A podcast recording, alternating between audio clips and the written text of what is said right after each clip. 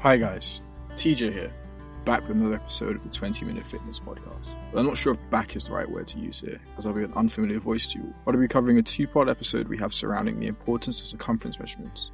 Nevertheless, as always, the 20 Minute Fitness Podcast is all about actionable and evidence-backed health and fitness insights. So I'm sure signing up for a gym membership or starting a new diet in the pursuit of becoming healthier sounds familiar to you all. Well, would becoming healthier make you look better? In fact, what even is looking better? Most people start a fitness journey without a clear picture of success. This can oftentimes lead to them becoming disheartened by their appearance, even after making progress on the weight scale. Perhaps even the opposite. They're happy with their look, but not much with the progress on the weight scale. If either or even both of these sound familiar to you, then this episode is 100% for you. In part one, we're going to tackle the very basics of circumference measurements, why you should actually track your measurements, the do's and don'ts of tracking circumference measurements, some key measurements and ratios for health and longevity, and how you can track your circumference measurements with Shape Scale. Now, let's get into the episode. So I think it's best to start the definition.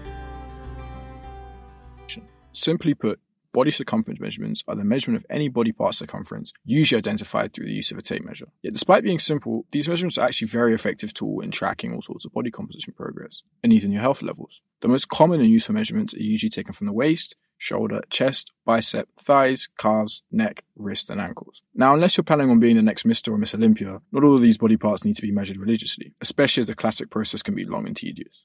Nevertheless, Body circumference measurements can be useful for almost every body part. Countless ratios have been designed using ideal measurements to help guide you to a healthier, more aesthetic body. However, without a shadow of a doubt, the most useful measurements for the average everyday male would be their waist and shoulder circumference, with the waist and chest circumference for their female counterpart. So now that we've got a basic understanding of what circumference measurements are, let's get into why you should actually track them. Now, even if you have very little interest in putting your body through endless hours of cardio or grueling sessions in the gym, ultimately, taking circumference measurements can help you become and remain healthy. Healthy ranges have been identified for each higher risk body part, and as such, staying within these ranges will significantly increase your longevity. Let's take a look at one's waist, for example, the single most important measurement in relation to health. A 2014 study carried out by Mayo Clinic, looking at data from 650,000 adults, concluded that life expectancy decreased three years for men and five years for women between the subjects bearing the highest and lowest waist circumference. It's key to note that this effect was independent of other risk factors, such as age, BMI, physical activity, smoking history, and alcohol use. Specifically, the study showed that men with a waist circumference of 43 inches had more than a 50% greater risk of death than men with a 37 inch waist. For women, those with a 37 inch waist had an 80% higher risk of death than the woman with a 27.5 inch waist. Some pretty scary stuff, right? Naturally, a large waist circumference is a key indicator for excessive abdominal fat, which is in turn associated with obesity related conditions such as type 2 diabetes,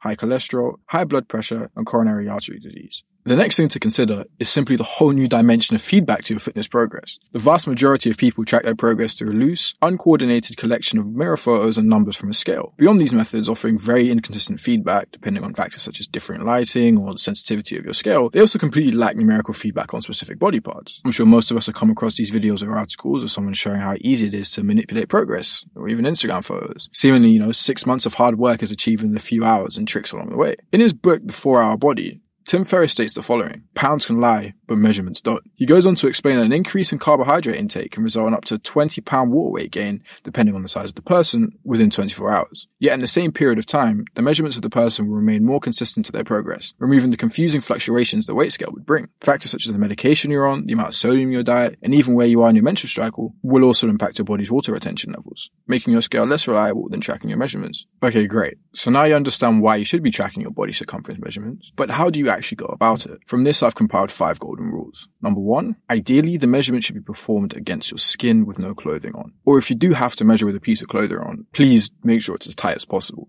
you know, kind of think compression gear. You also need to ensure that you wear the same clothing every time you take measurements to prevent, you know, the thickness of the clothing affecting your measurements. Number two, don't apply excessive force with the measuring tape. Whilst the tape should be snug to the skin, it shouldn't be pressing in. Number three, take your measurements in the exact same location every time. AKA, don't one day take your waist measurement of your belly button and then decide to take them just below your ribs the next day. Number four, take measurements in consistent conditions. Now this means a few things. Pick a time and a state, e.g. every Friday morning before breakfast, and stick with that. While circumference measurements are more accurate than the scale and less susceptible to manipulation, having your muscles filled with glycogen after a carb intensive meal as opposed to depleted in the morning isn't exactly the best thing for the consistency of your long term tracking. Also, measurements should be done by the same person each time, and ideally an average of two or three to minimize human error. And number five, possibly the most important, is be honest with yourself. Lying about your measurements or sucking in your stomach when you're taking your waist measurement isn't going to do anything but harm to yourself. And in the long run, your long-term progress. Okay, so let's take a look at some of the health risks associated with not taking your circumference measurements.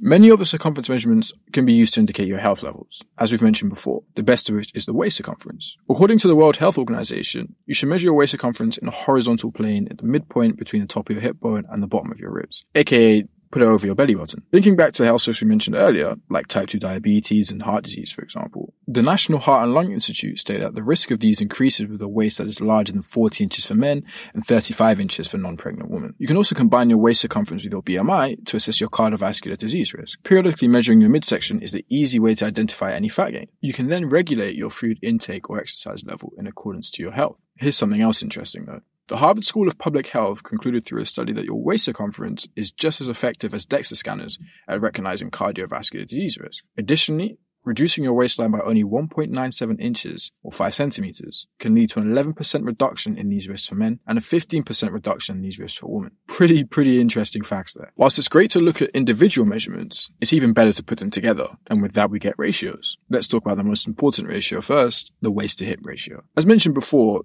Fat stored in this area gives a great indication of your risk to obesity related diseases. It can therefore be used to determine whether or not you're on the right path of lowering this risk. The World Health Organization identifies the healthy ratios as 0.9 or less in a man and 0.85 or less in a woman. For a woman, a high waist to hip ratio can be a sign of menstrual irregularity, abnormal growth and distribution of hair, diabetes, hypertension, stroke, gallbladder disease, and even reproductive problems. So it's worth being mindful of. Studies from the Norwegian University of Science and Technology, as well as Deakin University, have shown that this ratio can be more accurate for predicting cardiovascular disease than BMI measurements and even your waist circumference alone. The waist to hip ratio is great for indicating your current body type, e.g. rectangle, pear, apple, and inverted triangle. This is important to identify as you can use this knowledge to be more aware of the health related problems that you're at risk of. So we've assessed potential immediate health risks. Now let's look at longevity. It has been proven that body circumference measurements are good at indicating your physical abilities as you age. The Frailty Index score is a score that indicates the health status and frailty levels of older individuals. The Catholic University of Sacred Heart carried out a study in which they found that these scores are significantly better among seniors with larger calf circumferences as opposed to those with smaller calf circumferences. This is important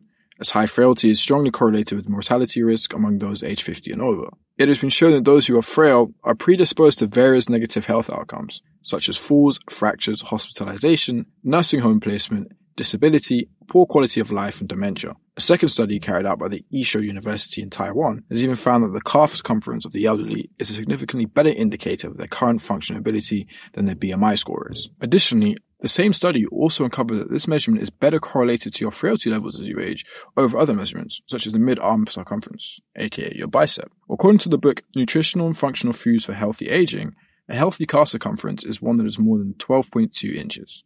Something to remember. Well, if you hadn't guessed already, one of ShapeScale's many features is circumference measurement taking. When performing a scan, ShapeScale uses a depth sensor that will accurately create a 3D model of you. Once this model is created, it will slice specific areas of your body, measuring the circumference of that body part. Currently, ShapeScale measures your neck, shoulder, biceps, waist, hips, thighs, and calves, giving you consistent, reliable feedback on your fitness journey. Unlike the more tedious old school method of circumference measuring, ShapeScale's measurements are fast and consistent. ShapeScale's taken hundreds of scans that have been compared to manual measurement. These scans have shown that human measurement error is consistently far greater than that of ShapeScale's algorithms. If you currently manually record your measurements, you will know that it can be a time-consuming process that requires you to interpret your, your results for yourself. Oftentimes, you'll find yourself staring blankly at hundreds of numbers on a page with no comparison as to how the changes have translated to your appearance. With ShapeScale, these measurements are almost instantaneous. By picking any two scans from any two dates, you'll immediately be able to see both numerically and visually how much your body has changed, giving you a clearer picture of your success and how much closer you are to it. Well, that's it for today's show, guys. It's great to kick off what's going to be a super insightful two part episode. Many people really don't recognize the good that circumference measurements can do for your health and fitness goals. While some of the facts pulled from the studies mentioned can be quite frightening, I'd like to highlight the fact that reducing your waistline by 1.97 inches can give you up to a 15% reduction in the chance of the associated health complications. At Shape, ultimately our goal is to help you build the healthiest version of yourself. And as such, enabling you to track your measurements seamlessly with the Shape scale is our way of working towards that goal. Part 2 will cover some more specific uses for circumference ratios, i.e. muscle building, and some ratios you can use if you're more aesthetically focused. However, if you want to dig deeper into body circumference measurements beforehand, or look at any of the studies mentioned today, then I strongly recommend checking out our complete show notes on 20minute.fitness. You can find Martin on Twitter and Instagram at Kessler.io, and if you enjoy the show, please give us a review on Apple Podcasts, Spotify, whatever your preferred podcasting app is. Your review is super important in helping other listeners learn more about the show, and of course, your feedback is always highly appreciated. Also, if you think a friend or family member would get something out of today's show, please consider letting them know. I'm TJ Robinson. 20 Minute Fitness is mixed by Lila Lasco and produced by Shape in San Francisco. As always, thank you for your continued support, and until next time.